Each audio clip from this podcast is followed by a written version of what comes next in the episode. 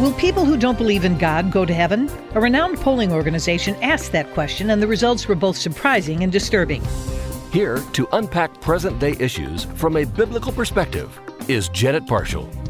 The Pew Research Center surveyed almost 6,500 Americans from various religious backgrounds on questions dealing with issues like suffering in the afterlife.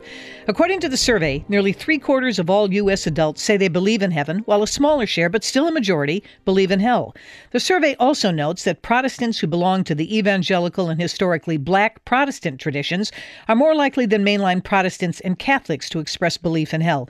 Meanwhile, roughly a quarter of U.S. adults say they believe in neither heaven nor hell, including 7% who believe in some other kind of afterlife and 17% who don't believe in any afterlife at all.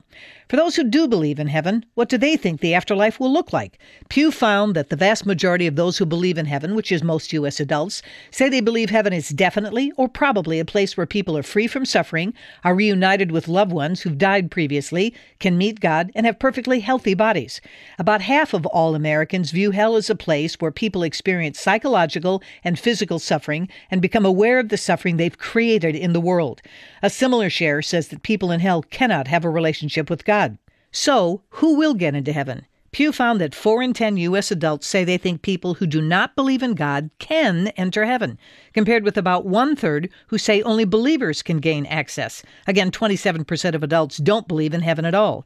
Catholics are far more likely than Protestants to say that people who don't believe in God can go to heaven.